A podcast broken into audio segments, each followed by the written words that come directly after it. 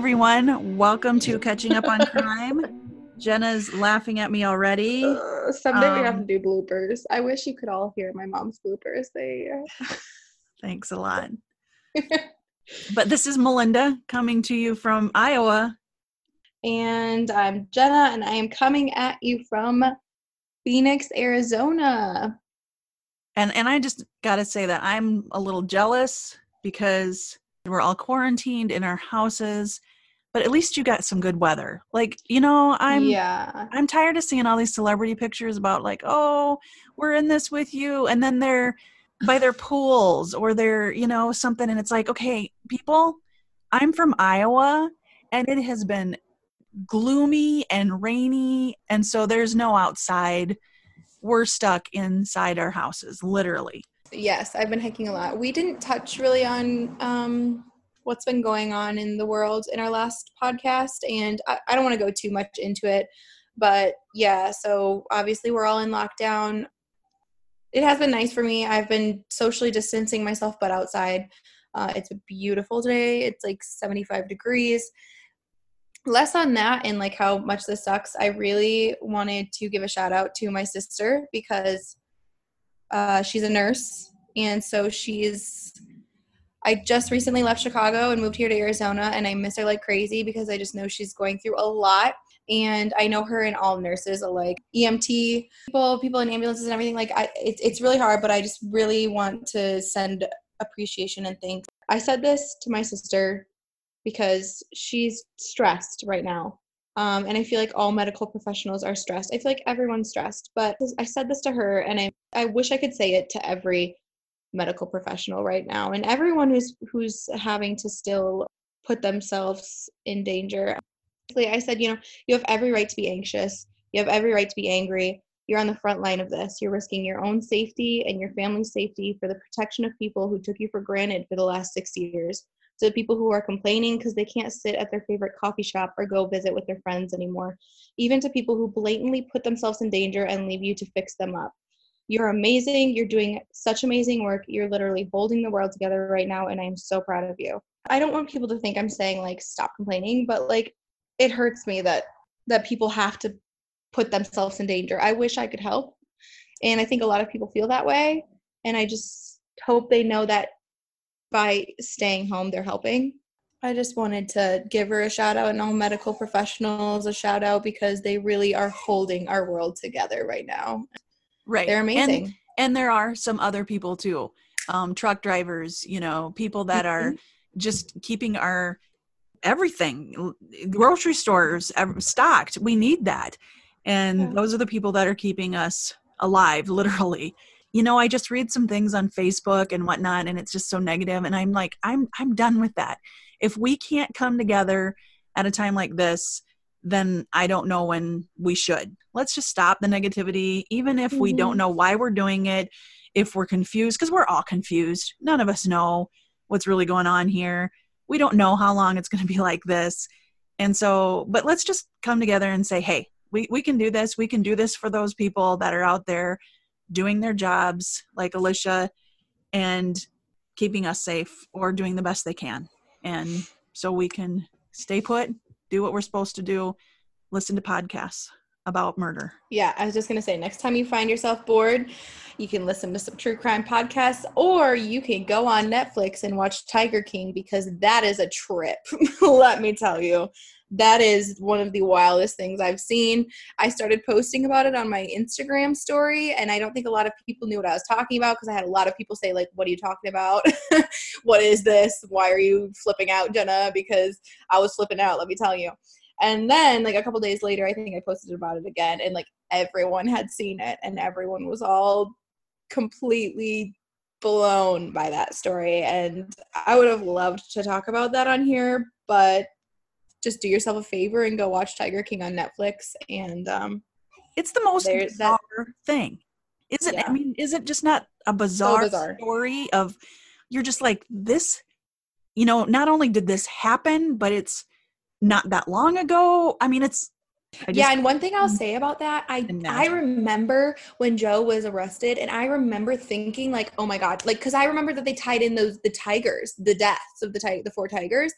So I remember because you know I'm I'm a big animal advocate.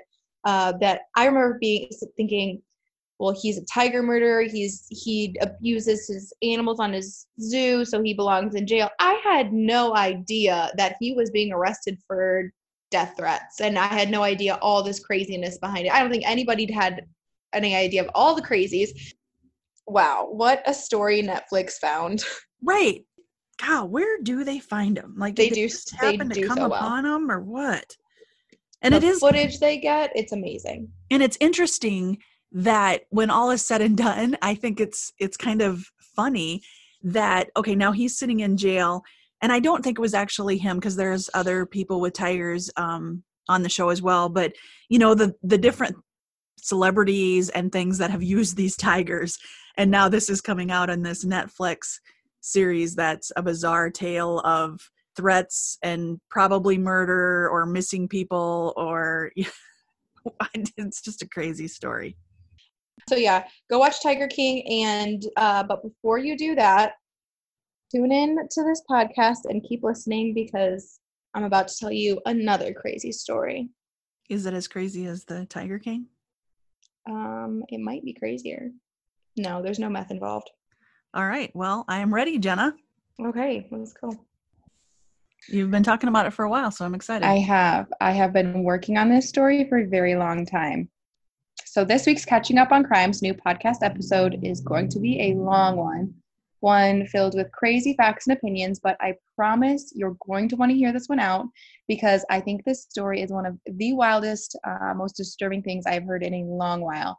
And it's actually going on right now. So, while some of you may be familiar with this story and may have heard um, about it, I guarantee you have not heard all the facts laid out to you like I'm going to do today. I took information from every reputable source, every article, and I put them all together, which um, I could not find anywhere. So I'm really excited to be able to give you all the facts and lay them down hard, and then um, we can kind of talk about this as it unfolds. We're going to start this true crime story talking about a woman named Tammy Douglas. Tammy was born in 1970 in Pasadena, California and when she was 13, she moved with her family to Springville, Utah.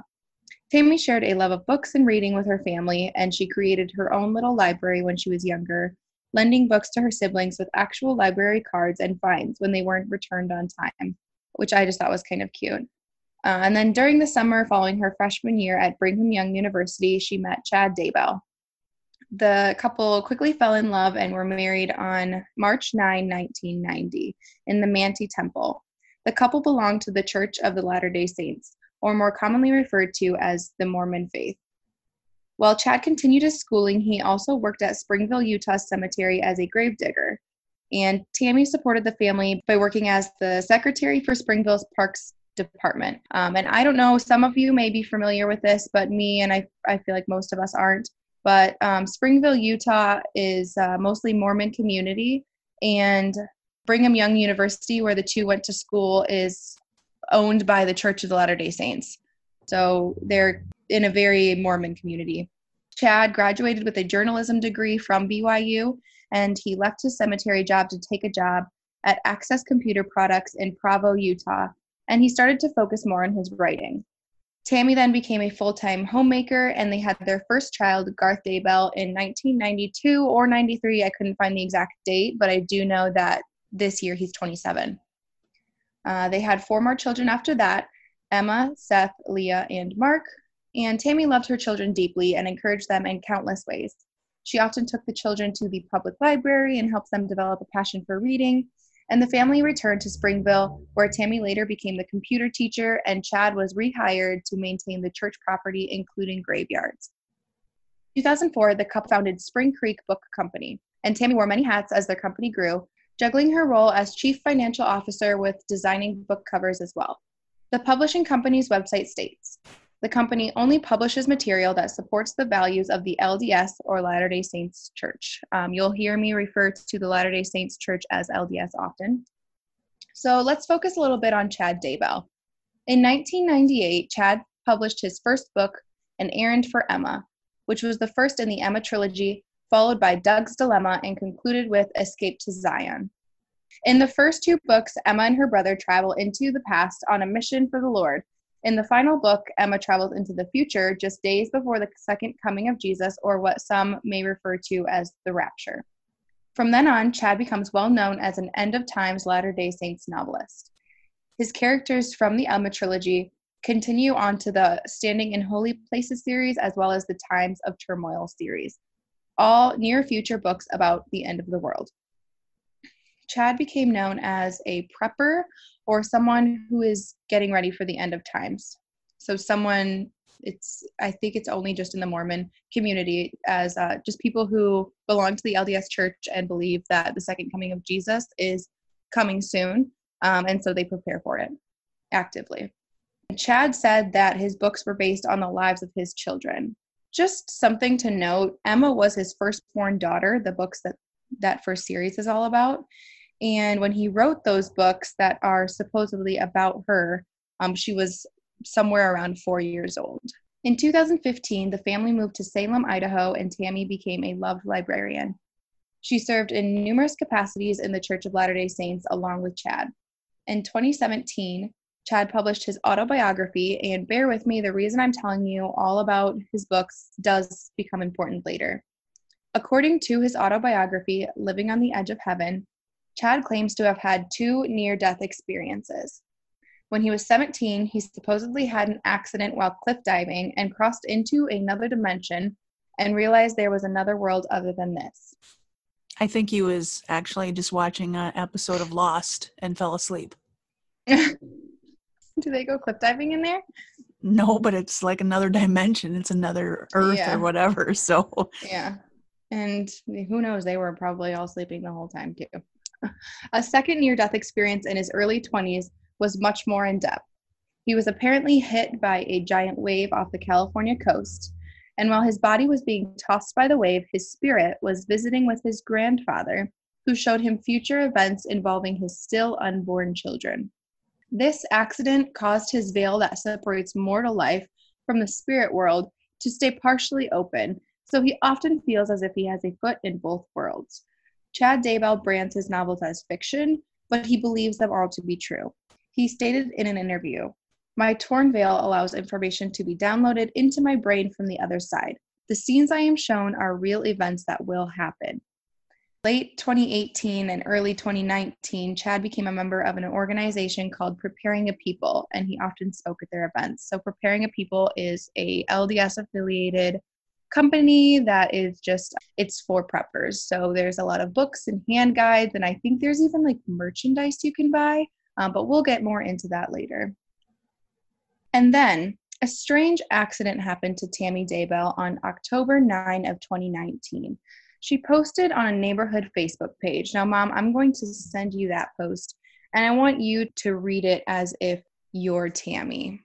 Okay, so yeah, this is what Tammy Daybell has on her Facebook page.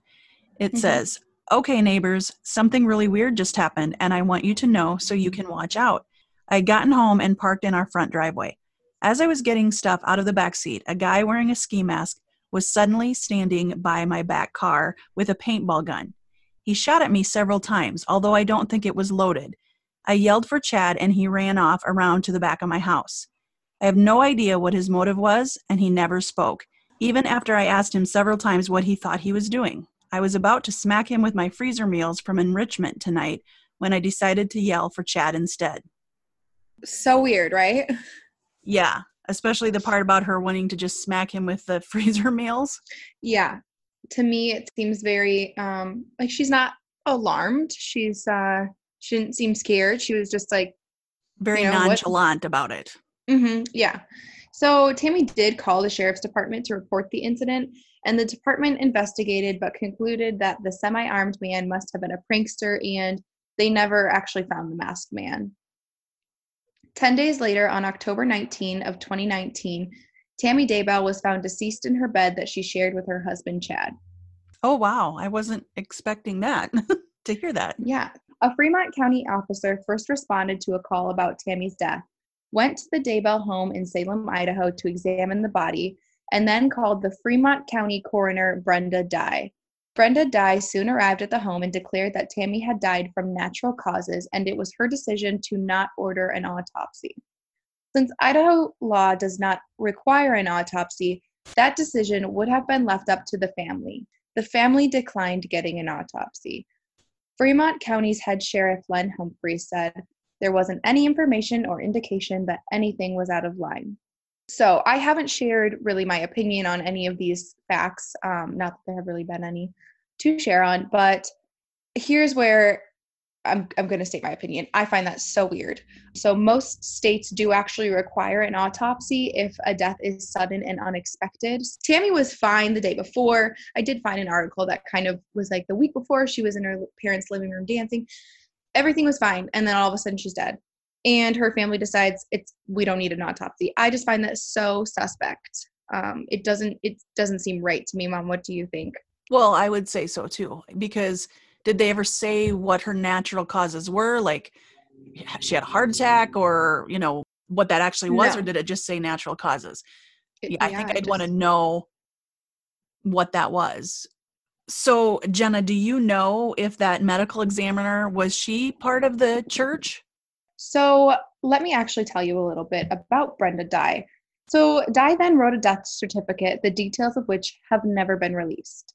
Something to note that I found after a little bit of investigating is that Brenda Dye was elected to her position of coroner in November of 2018. So that was little less than a little less than a year before this happened. And she has a high school education and works as a technician at Fremont County's EMS. So I could not find that she went to, to college or has anything further than a high school education. Well, um, that's um, had, very weird to have just yeah. a high school education and be a medical examiner. But you said she was an elected official, but still, mm-hmm. every medical right. examiner I know had to go to a lot of school, not even just a little bit, but most of them have like doctor's degrees. Right. Well, and had Dye ordered an autopsy, that autopsy would have been conducted by a trained medical examiner rather than Dye. Dye declined to comment on Tammy Daybell's death or her investigation of it. So things are starting to get a little fishy, in my opinion. Um, this seems a little suspect. Tammy's viewing was held two days later in Utah, where the couple grew up. And by Tuesday afternoon, she was buried in the Springville Evergreen Cemetery. One man from Tammy and Chad's church congregation said, It was really weird because the casket wasn't even there. It all came together so quickly and felt rushed. There weren't a lot of people at the burial service. On Wednesday, so the day following the burial service, a memorial service was held, and many in attendance were alarmed at how fast funeral arrangements had been made and executed, especially considering Tammy's death was unexpected and I would have to agree with that. I think if a, one of my loved ones' deaths were were sudden and unexpected, you would think it would take a while for everyone to kind of process and then go into funeral arrangements. But it was almost as if like you know someone who is might be terminally ill or is just in their later stages of life you might kind of have that in the back of your head you know what i mean yeah um, you, would you might, might be kind of ready for that you might prepare for it and even the person mm-hmm. as alive might give their input Nine days after Tammy's death, Chad published an essay titled Moving into the Second Half of My Life in the LDS Another Voice of Warning Global Initiative newsletter, which is a forum that you can buy a membership to and is dedicated to LDS End of World preppers. The first section of his post was sent to eastidahonews.com. And this is what it says. So, this is an essay by Chad that was it's a newsletter, so it's emailed out to everyone who is a member is a member of this forum. My dear wife Tammy passed away in her sleep early Saturday, October 19. When I awoke at around 6 a.m., it was clear she had been gone for several hours, he wrote. It came as a shock. I couldn't believe I hadn't been awakened somehow. But all indications are that her spirit simply slipped away during the night. Her face looked serene, with her eyes closed and a light smile. It was devastating to discover her that way, but I'm so grateful that her death was peaceful. He then wrote that Tammy conveyed to him, quote, several messages, and I'm in the process of implementing what she has told me to do. She has indicated that my life has two parts that were planned even before I came to Earth. So, Chad is saying that he is receiving these messages from Tammy after her death. And there is a second part of this post that has not become public yet because, like I said, you need to purchase a membership to be part of this LDS AVOW group, which, if you're curious, because of course I was, it's $5 a month. Or they have a special going on for $10 off a 12 month membership, making it only $35 annually. So, if anyone would like the link to the LDS AVOW membership discount site, let me know and I'll pass that along as long as you'll please share your login. Just love to see these things. Us true crime fanatics would not be surprised to find out that Chad Daybell, Mom, what do you think he did? What do you think happened after her death, or like maybe right before her death? I'll give you two guesses. What do you think? What What do suspect spouses do after their spouse passes away? Know. Give me a hint. They get remarried. They start dating someone else. well, us true crime fanatics, but not. I'm not going where you want me to go, am I? No, Mom, you'd be surprised where you're going. You're, you're going to have to keep that because I'm really proud of you right now. Us true crime fanatics would not be surprised to find out that Chad Daybell reportedly received $430,000 in life insurance after Tammy died. Chad Daybell reportedly made significant increases to at least one policy just months before she passed. We all know that is suspect as heck. So a woman dumb. named Julie Rowe also says that, and I found out that, that uh, Julie Rowe was one of Chad's acquaintances, and I, I think she had a couple books that he published, and they did have like a falling out. So I would take this with a grain of salt, but at the same time, the more you learn about Chad, the least you're gonna like him. So we're just gonna take Julie Rowe's opinion and we're gonna go with it. We're gonna consider it true. so Julie Rose said that she doesn't recognize the man Chad has become. Rowe was also a spiritual person and performed an energy session on him and his children. She said that Chad often spoke to her about his visions of Tammy dying and that she he really felt like she was going to pass away between October and December Rose said. And she also added that the two were having like marital problems. But wait, it gets worse. Five days after Chad's essay was emailed to AVOW subscribers, he married a woman named Lori Vallow on a beach in Hawaii. So, mom, you were right. How many days? Um, five days after that essay, which was not so like two weeks. Yeah, because it now, was published If you're days. like me or my mother or any sane person in the world, you're thinking, wait, what? Exactly. and unfortunately, this is just the tip of the iceberg. So, Chad runs off to Hawaii and gets married just weeks after his wife dies. What is with that? A close friend to the Daybells says that she had a phone conversation with, with one of their sons. Um, if you'll remember, they had five children together. And she says, We were talking about his family and how they're doing, and he told me that his dad remarried. I thought it was a joke because he kind of laughed about it afterward. I laughed and he said, No, I'm serious. My dad went to Hawaii on a business trip and met a widow, and they just got married. Now, this is sorry, this is me now. Uh, this is getting really fishy and suspect to me because Lori Vallow, the woman that Chad remarried, lived in Rexburg, Idaho. Mom, do you want to guess how far Rexburg, Idaho is from where Tammy and Chad's home was in Salem, Idaho? 20 minutes. Eight minutes away. Oh, eight minutes away. A mere eight minutes away. Oh my gosh. but they also, met at a work but thing. Okay. According to to what their son, um, you know, who spoke to this woman just while it was all happening, kind of, he was under the impression that his dad went on a business trip and met a widow and they just kind of got married on a whim. So he's on a business trip in Hawaii and married and met a widow and they got married. That's what his son thinks. Lori Vallow, the, the woman he remarried, was also a Mormon, part of the Latter day Saints church, just like Chad. She also believed that the second coming of Jesus was in the very near future, just like Chad. Seems a little coincidental that the two just met in Hawaii and got married on a whim, right? Well, let's go ahead and dive into the life of Lori Vallow because coincidence doesn't come close to explaining the timeline of mysterious events in her life. Lori Noreen Cox was born in 1973 and grew up in Rialto, California. Growing up, Lori had two brothers and two sisters, and she attended Eisenhower High School in Rialto, California from 1987 to 1991. Bernadette Flores Lopez was Lori's childhood best friend. She said that they clicked immediately and when they met during tryouts for the high school cheer squad. Bernadette says, I just thought she was a Barbie doll. She was just really, really friendly, not overly friendly, but she was just like really smart. Lori spent a lot of time with Bernadette and her cheer friends. And according to Bernadette, the Cox family were very, very devout Mormons, and Lori would attend religious educational classes in the mornings before school.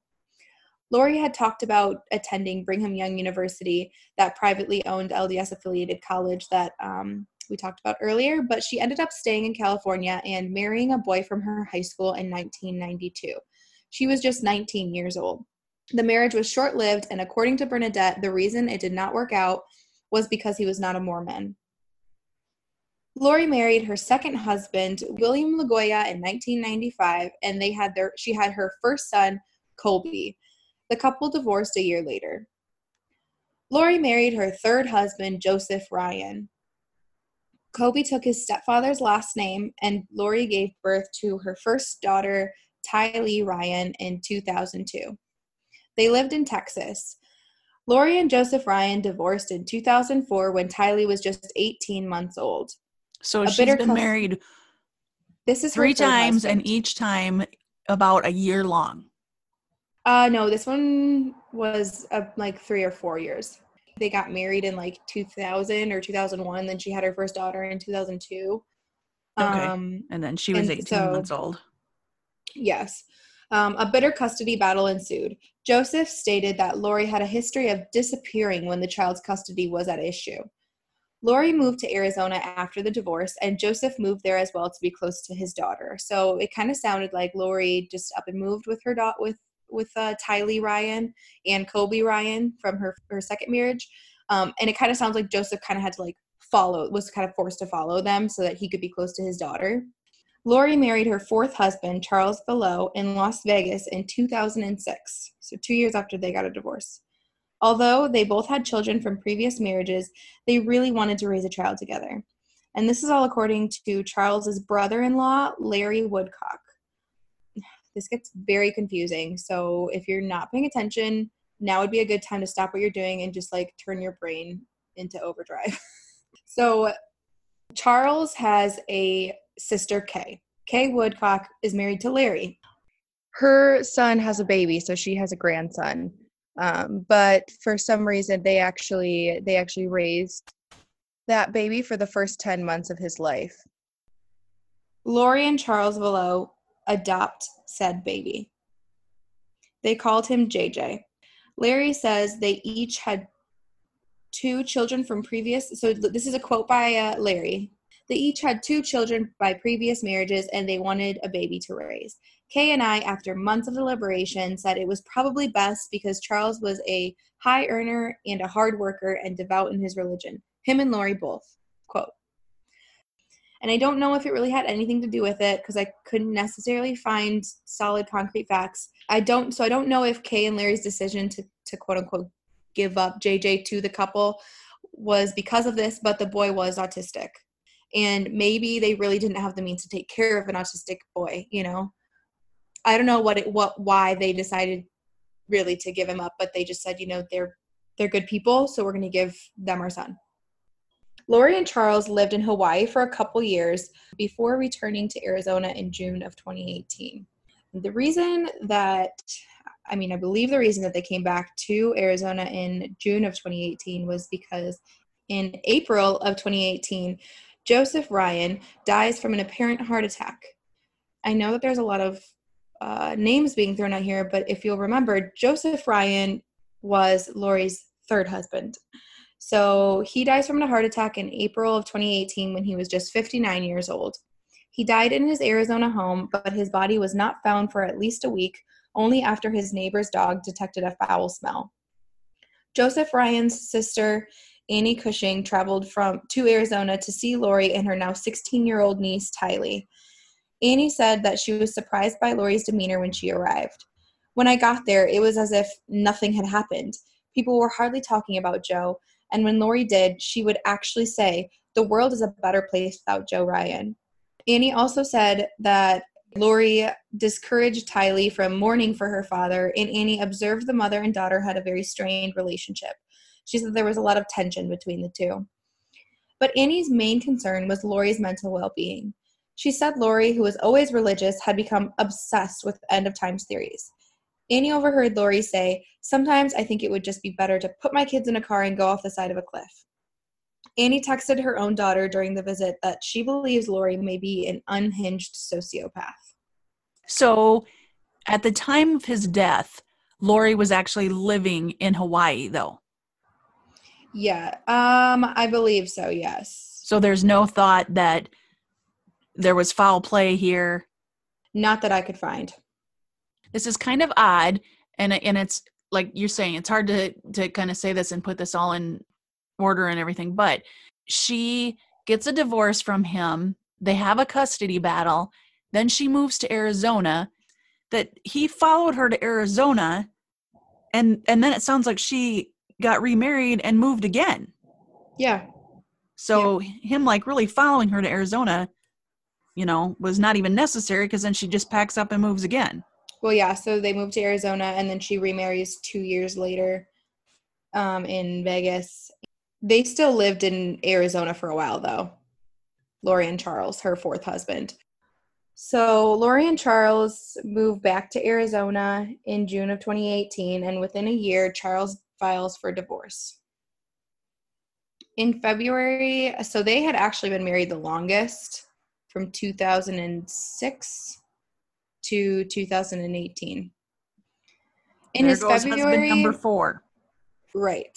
Um, and so now we're getting very close to uh, today's date. In his February 2019 divorce filing, Charles Vallow described Lori as uninterested in him or JJ because she had, quote, more important missions to carry out, unquote. Lori claimed she was, quote, reincarnated as a god assigned to lead the Mormon people at Christ's second coming, the court documents said. Charles genuinely feared Lori, and she allegedly told him that if he got in her way, uh, she would kill him and already had a, quote, angel there to help her dispose of his body, end quote. Shortly after her alleged threats, Charles took out an order of protection and restraining order against Lori. So yet again, she's having quite she's having this divorce uh, play out. She's On having July, a messy divorce play she's out. She's having a messy yes, which is the second one. On July 11, 2019, Charles Vallow drives to Lori's house to pick up his son JJ. There, Lori's brother Alex Cox shot and killed Charles. According to police body cam footage, Alex claimed that Lori and Charles were arguing when Charles came at them with a baseball bat. It was determined by police that Alex had shot Charles in self defense and he was not charged with the incident, although they opened up a formal investigation. The very next day, Lori texted Charles' sons um, to tell them that their dad had died. Mom, I'm going to send you those texts, and can you just read those to us as Lori? Okay, sons, I have some very sad news. Your dad passed away yesterday. I'm working on making arrangements and I'll keep you informed with what's going on. I'm still not sure how to handle things. Just want you to know that I love you and so did your dad. I'm going to read then the the messages that they sent back to her. So um and they chose to remain anonymous, so we don't know I think he had two sons, so we don't know which one it is and I don't think it really matters, but um, so she she texts him that. He texts her back. You can't just tell us our dad died and disappear. You're not too busy to just let us know what happened, how he died and disappeared. And then and she's uh, not responding. And he says, "Okay, Lori, it's been three days. You let us know our father passed away over a text message. Three days, and we haven't heard from anyone. We need more information." So when they texted and asked Lori what happened, she waited like hours and days to respond and was not forthcoming about the circumstances around his death, which she was there for. On an episode of Dateline, detectives said details in Cox's and Lori's stories did not add up, and they exhibited strange behavior not typical of family members whose relative had just died. Something just to note that I had put in here kind of as like my own questions. Obviously, I did a lot of research about everyone in this story, and there's actually even more people in this story that I couldn't add because it's just too much. But something I couldn't really like figure out, and I think is important, is so Alex Cox was Lori's brother, and I do believe that he like lived he lived i think he lived in arizona but i couldn't find that for sure. So part of me is like why is he at her house? You know it's just strange that the day that that uh, charles comes to pick up jj just to take him to school that uh, alex was there there is a like i said there's so much to this story and one of the things that they had been fighting about was like lori would randomly call JJ school and say, "Oh, I'm gonna, um, I'm unenrolling him. I'm taking him out of school. He he does. He's not to be in school." And then uh, Charles would call the school and be like, "What's going on? Like, is JJ at school?" They're like, "No." So I think I had read that he was he was really scared that Lori was going to up and take his son from him. Um, so that was some of the things that they were arguing about. Less than 24 hours after her husband was shot, Lori attempts to file for Charles' $1 million life insurance policy, only to find out, to her surprise, she had been removed as the sole beneficiary. They were in the midst of getting a divorce, so I'm not that surprised that he would take her off of his life insurance policy, but apparently it was news to her. Charles' family hired a private investigator named Rich Robertson while investigating the death of Charles Vallow, he discovered some key information about Lori. Around the time that Charles had filed for divorce, Lori withdrew $25,000 and much more from the family bank account and disappeared for nearly two months. She said that she was receiving, quote, spiritual revelations. End quote. It was during this time in early 2019 that Lori was believed to have begun a romantic relationship with a married author of doomsday themed novels who lived in Idaho. That man was, you guessed it, Chad Daybell. Chad and Lori first appeared together in December of 2018 on Preparing a People's podcast. Um, I think you will have remembered I kind of spoke about how he was a part of this Preparing a People's organization and he spoke at a bunch of events. So in December, the two actually spoke together. And I do believe that Lori was a part of this Preparing a People organization, like at the same time. That might have been how they met actually. But this was the first time that they had actually been together. Uh, they discussed doomsday theories and um, other theories about the end of the world. An email surfaced from Chad to Lori detailing 10 missions that they would have to complete together before the end of the world. Um, and if you want to look into that, the missions are detailed online. They're just kind of all like, I don't know, like things that don't really make sense to me, like who's going to be appointed in the church before Jesus comes and stuff like that. The private investigator also discovered that Charles actually found out about her relationship with Chad Daybell and even emailed a friend stating that he was going to email Chad Daybell's wife Tammy and tell her what was going on. Robertson described Daybell and his followers as a cult. If you, he says, if you read some of the things that they have written um, about their activities, this is the extreme end of any religious belief. And the charismatic figure that seems to be tying them all together is Chad Daybell. Days after Charles's death, Lori's neighbors reported seeing a pool party with loud music in her backyard. On August 30th, Lori told Colby, her oldest son, that she was going to she was moving to start a new job, but she wouldn't tell him where, and then Lori stopped answering all of his FaceTime calls. Another thing to note, I'm so sad that I didn't live here in Arizona at the time of all this going on because I could have been on the front lines, but I'm here now. you could have been at the courthouse or I, I could have been like peeping stalking, on our pool party. You know, yeah. mm-hmm sitting outside two their months, house. uh, two months after Charles died, Lori returned JJ's beloved service dog Bailey and moved to Idaho with her two children, JJ and Tylee, her brother Alex, and her niece Melanie. She did not tell any of JJ's family that they were moving. At this point, obviously, Tylee's family, Tylee's father passed away. Now, JJ's father's adopted fathers passed away. Colby, it seems like Colby Ryan, her first son, he's older at this point, so he's kind of doing his own thing. But her and her brother Alex are pretty close at this point, and they seem to be moving around together. On September 3rd, Lori enrolled JJ in Kennedy Elementary School in Rexburg, Idaho. Sorry, let me backtrack a little bit. So now we're getting super close to uh, today's date. And things are going to start to seem a little bit choppy because the details around like what she was doing and like what's going on, it's more so like information just like it's being spit out. So I'm sorry if it sounds like that, but I just tried to take all the information I knew about what's going on and kind of give it to you, you know? So September 3rd, Lori enrolled JJ in Kennedy Elementary School in Rexburg, Idaho. She was supposedly homeschooling Tylee. So Tylee was, from the point that they left Arizona, Tylee wasn't going to school. Um, she was supposedly being homeschooled. On September 23rd, that was the last time JJ went to school. The very next day, Lori withdrew him from the school, claiming that he would be homeschooled from then on. She also called his daily babysitter that she had hired just that month uh, and told her that her services would no longer be needed. The next day was Tylee's birthday. Colby Ryan texted Tylee and uh, just to say happy birthday and kind of talk to her. They used to talk a lot. And he told authorities that it didn't sound like Tylee and she refused to FaceTime or call him. Some article was kind of saying, you know, he I've texted and called my sister so many times over the years. She wasn't using any emojis. It just didn't seem like her. So now we are in October of 2019.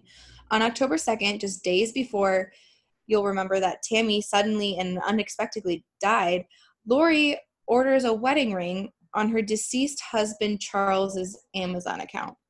After Tammy passes, um, which we talked about already on October 19, unbeknownst to his children, Chad Daybell actually moves in with Lori and they get married a few weeks later in Hawaii. The wedding ring can be actually seen on their wedding photos, uh, the one that she bought on Amazon earlier that month. The children, however, are not in any of the photos. In late November, one of JJ's old classmates shows up at Lori's door uh, asking to play. Lori said that JJ was spending time with his grandmother. JJ's grandmother, Kay, who if you'll remember, was actually his co-mother and then would have been his aunt. But I guess after he was adopted, he referred to her as her, his grandmother, and so do all the news articles. So JJ's grandmother Kay tried FaceTiming him for months, but never would get an answer. In fact, Kay didn't even know Lori had moved the children until she logged into Charles's old email account and discovered that Lori had taken the children to Idaho. It was at that time that she called the police and asked them to do a welfare check on her grandson JJ. On November 26th, authorities perform a welfare check on Chad and Lori Daybell's home. Lori was not immediately there, but Alex and Chad were. Chad claims he doesn't know Lori very well and he has no idea what her phone number is. Um, and Alex claims that JJ was with his grandparents, which the authorities know is false because his grandmother is the one who uh, called asking them to go check on him. Eventually, Lori tells police that JJ is with a family friend in Arizona. When police call said friend, she does not answer. They then instruct Lori to call her friend, which she nervously responds with, Well, they're at a movie, they're at Frozen 2, so they probably won't answer. Um, but she does call them, and then it doesn't get an answer. So then the Idaho police actually contact the Arizona police to find this friend, right? And they find her. And when they question the friend, she informs them that she has not seen the child, either child, in several months. And she doesn't tell the police this right away, but a few days later, that friend did actually tell the police that Chad and Lori had called her separately, asking her to tell the police that she had JJ, even though she did not. The very next day, on November 27th, police returned to Chad and Lori's house only to discover that they had fled. The police obtained a search warrant for the home. They found JJ's prescription medication, which had not been filled since January of 2019. They also found keys to a storage locker, which they then tracked down. Lori had begun renting this storage locker in October, and police found the children's clothing, bikes, scooters, and photo albums of Lori and the children. Like I kind of said, she kept was keeping everything very low key. So the police are kind of trying trying to play this catch up game. They're finding out all of these things that I've kind of already told you. Police found out that Lori told a friend that Tylee was taking classes at BYU Idaho, but the school had no record of her enroll- enrollment there. Daybell told his late wife's sister that Lori had no children, and Lori told uh, Daybell's parents in November that she was an empty nester. Around this time, Chad declared himself a prophet and was excommunicated from the Church of Latter day Saints. And I add that in just to show that, like, things are getting really crazy. Like, so at this point, actually, the media is coming in and they're like, what's going on?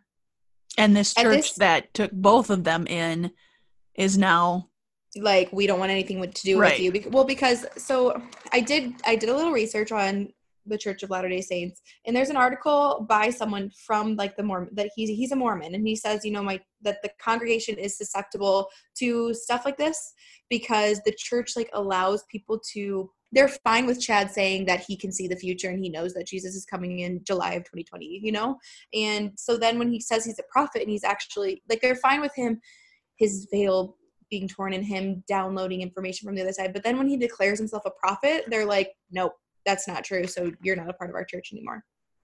well, I'm I don't know much about the Mormon faith, but I'm guessing that's a line you don't cross is Right. declaring yourself a prophet because that's just too But you can step over, you can get real close to that line. right. Right. Well, I think that they have a line that is a lot further out than most religions, but Mhm. saying that you're a prophet is like, you know, that's just a no-no. You don't you don't do that. That's sacrilegious. yeah, right. And and I uh, yeah, I have nothing against the Mormon faith. I'm I'm not trying to say anything about them, but it does seem that they're they are a little bit more susceptible to characters like this. Right. so let's hop back into the story. So around this time, just a little fact that I found: Alex Cox marries someone named Zulema Pastenes, and for some reason takes her last name. I'd say that's a little suspect. On December 10, the Rexburg Police Department announced their like they formally announced their search for JJ and Tylee, as well as Lori and Chad Daybell. The FBI has also stepped in to find them. They ordered that Tammy Daybell, Chad's late wife's body that we talked about in, in the beginning of this episode, um, they ordered that her body be exhumed and have an autopsy performed. Thank God. The day after Tammy's body was dug up, there was a 911 call from Alex's wife, 25 year old son, Joseph Lopez. Lopez says that Alex is unresponsive in the bathroom and you can hear him nudging him and kind of like saying his name over and over. I listened to the 911 call and this guy's just, I mean, he's 25. He's just kind of like, yeah, my, uh, my mom's boyfriend's in the bathroom and, and I think he's dead kind of thing. A quick note that I kind of took down here was he specifically says my my mom's boyfriend. So he's not actually aware that the two actually got married. So Alex dies and he does obviously get an autopsy, but that has not been revealed yet. As that was only a few months ago. Then on December 20th, the FBI announces their search for JJ and Tylee and urged Chad and Lori to cooperate with them. And mom, this was the point when I actually had messaged you and I had been like, Mom, look at this woman. Like she has do you remember I sent you there's like a there's online, there's like a I don't know what you call a bubble chart of everyone that Lori Vallow has been in contact with. Like her husbands and her children and her husband's wife and all these people that have died. I was gonna say, I um, think so you need to point- share that bubble chart because Yeah, I'll put that on nice our to have a visual of this lady. I know, and I, I I apologize for it being so like so many names and dates thrown out, but like that's how crazy this story is, and that's how crazy it was at this point.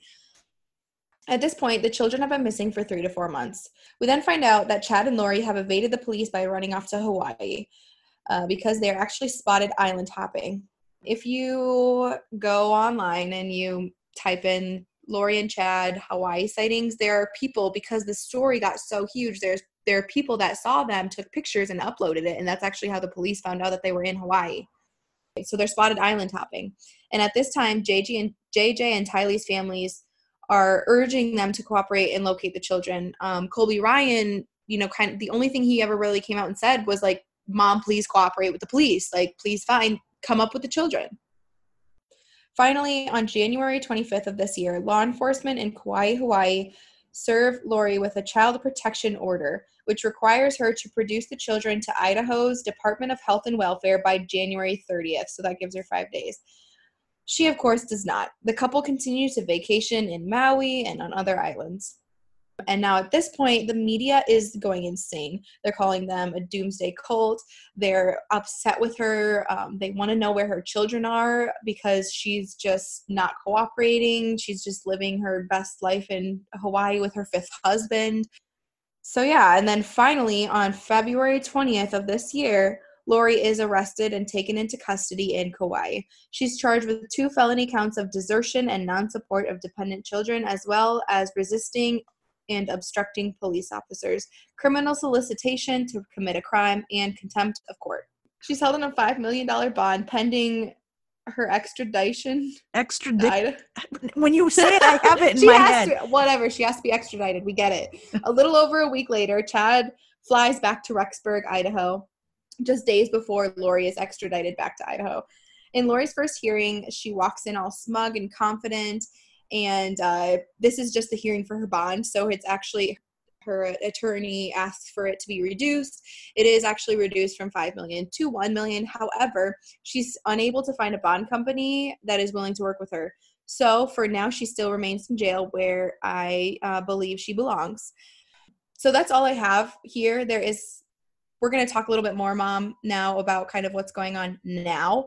Um, but as for now, Tylee and JJ are still missing. And that is what I feel is most important here. Um, Tylee is now 17, JJ is seven, and no one's seen them. Their families are really worried. I hate to say it, but at this point, I feel like we're looking for bodies, and anyone with any information about their whereabouts are urged to contact authorities. So I do want to make that a really, really big point right now. At the end of the day, I, I just hope we find them, and I really hope that they're okay. Actually, uh, when Chad flew back to Idaho, the media were all they were all over him. They kept asking where where are the children? Where are the children is trending on Twitter. It's like a big that's like what everyone wants to know, right? Where are the children? And all he would say is the children are okay. You know what? Honestly, coming from him, that could very well mean that they're no longer in this world. Yes. So now another thing to know: are just my sources. I source that's how Basil feels about the whole situation. So let me just recap this. She's in jail still, and she's gotta. She can post bail, but she doesn't have anybody that will help her out with that. Thank you. But he's still out. Chad's free. Yes, yes, and that is something that all the articles always mention. They're like, so Vallow is currently still in behind bars in the Madison County Jail in Idaho. Um, she was extradited. She had, her, I think, I could be wrong here, but I think she had her first hearing in Hawaii. Bond was reduced, and then she was extradited, or vice versa. Mom, I don't really know how that works. Would she have been extradited and then had her healing, her hearing?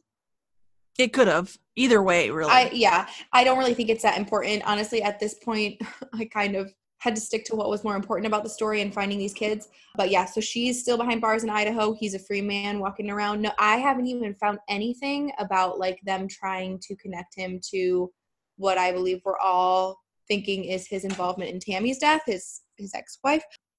As for now, he's he's free. I think probably what police are trying to do and honestly, you know, like she she can't even be charged with murder of her children until they're found. So I think that's why they're really trying to to pin her with uh, the murder of her ex-husband Charles. And well, she could what be I've actually charged read, with murder, but that's just a lot harder. That's an They have to uphill battle when you don't have bodies, right? Exactly. And so, what I've found, just the most recent news, is that they are actually pretty close in tying her to the murder of Charles, obviously via Alex, her brother, who's also dead. So, like I said, there's so, so much information because there actually really is no place where you can find all this information except for if you'll remember, Joe Ryan was Lori's third husband and his sister was that woman named Annie Cushing and how she was like what's going on and she was just kind of on the sidelines of it. She's actually um, got a website called Annie Lytics, so Annie her name and then lytics.com. It- It's um, got a timeline. So it's very choppy. It's not like, you know, our podcast where we're kind of telling it as a story. Um, it's very factual. She's got all the facts, literally all the facts, even kind of just like spottings of them and stuff like that. So her her website is one that has all the facts. But other than that, a lot of articles, you know, are just about like one part of it. Um, because even another another part of the story is that Lori's niece, Melanie, Alex's daughter, I felt like this wasn't as important, so I didn't add it. Maybe we'll touch on it when more comes out because I do believe more is going to come out about them. But eh, like her niece married someone, then they got divorced, and then he was shot at by a jeep that belonged to Charles, her husband. Like that's the kind of stuff that I've been processing. and trying to like put into a document. So there is a lot more. Uh, I really encourage everyone to to go and be in the know because I do believe that this is going to be resolved soon, and I really do hope it's going to be resolved soon. Unfortunately, obvi- all the stuff with Corona kind of came at the same time. These children and their whereabouts have kind of been pushed to the side, which I get. They're still important. So I want to ask you one more thing. Mm-hmm. You said that they did resume the body of Tammy, Mm-hmm. Chad's first wife. Is We're there any still other? waiting. Okay, okay. Yeah, we're still. So we're waiting still waiting on results. Tammy's results. We're still waiting on Alex's results. We're still waiting to find out ultimately where these kids are. What? Okay. There seems to so I want to kind of talk a little bit about theories. There's a lot of theories out there. So people have started reading Chad's books because as I mentioned, Chad says that his books are factual. There's a theory that they think the kids are buried in the cemetery because Chad was, if you'll remember, he worked for the Springville Cemetery. And so there's people who think that. There's a lot of things that there's a lot of uh little in his books, I guess he mentions the cemetery a lot. So people think that that's something, mostly something to mention. I had touched about how, you know, her niece is involved. So it's like her niece and her husband, Alex, and his daughter, and like all these people were all living in Arizona in the same apartment complex. Her niece's ex husband, who said, I know for a fact that she knows where the kids are, his ex wife. So there's something to do with like their family being in this little cult, and somebody knows something and it's gonna come out. So yeah, right now that's kind of where we're at. It's still a jumble of information, and I'm sorry if it came off that way, but I just thought it was really important for there to be somewhere where someone could find all these facts. Well, I think it's great. It's a confusing story, but not because it was told confusingly, just because it is. It's like I, I feel like this is like a mob. This whole family is just like in something, and it's it's Mhm. crazy, is what it is. And uh, like you said, it's still ongoing. So I'm Right. sure we're gonna have a whole nother podcast devoted to Yeah. to this family And I, actually, I kind of left this open ended because this is going to be solved. Um, so I didn't want to spill too many of my own opinions because obviously I don't know for sure. But one thing I'm seriously questioning is when Tammy passed away, which was only just last October, so that was really recent. It was around the same time, you know, that Lori's third husband passed away, and it was also around the same time, I believe, that you know Lori was going to be moving the kids to Idaho, and Alex came with her. So my theory, in my own opinion, it's not proven, is that Alex killed Tammy because if you'll remember, there was that masked man that shot at her. I believe that was Alex. I don't know why they did that. If like Chad wanted to like be like, well, somebody was after her anyway. I don't know who it was, kind of thing. right that he can Um, blame it on something but yet then it said natural Mhm. causes so that, that's a whole other thing too if you go back to that like still how the medical examiner you know maybe wasn't involved but what a coincidence that she just was like natural causes we're done Mhm. Further on coincidences, what a coincidence that the FBI digs up Tammy's body and a day later Alex is dead.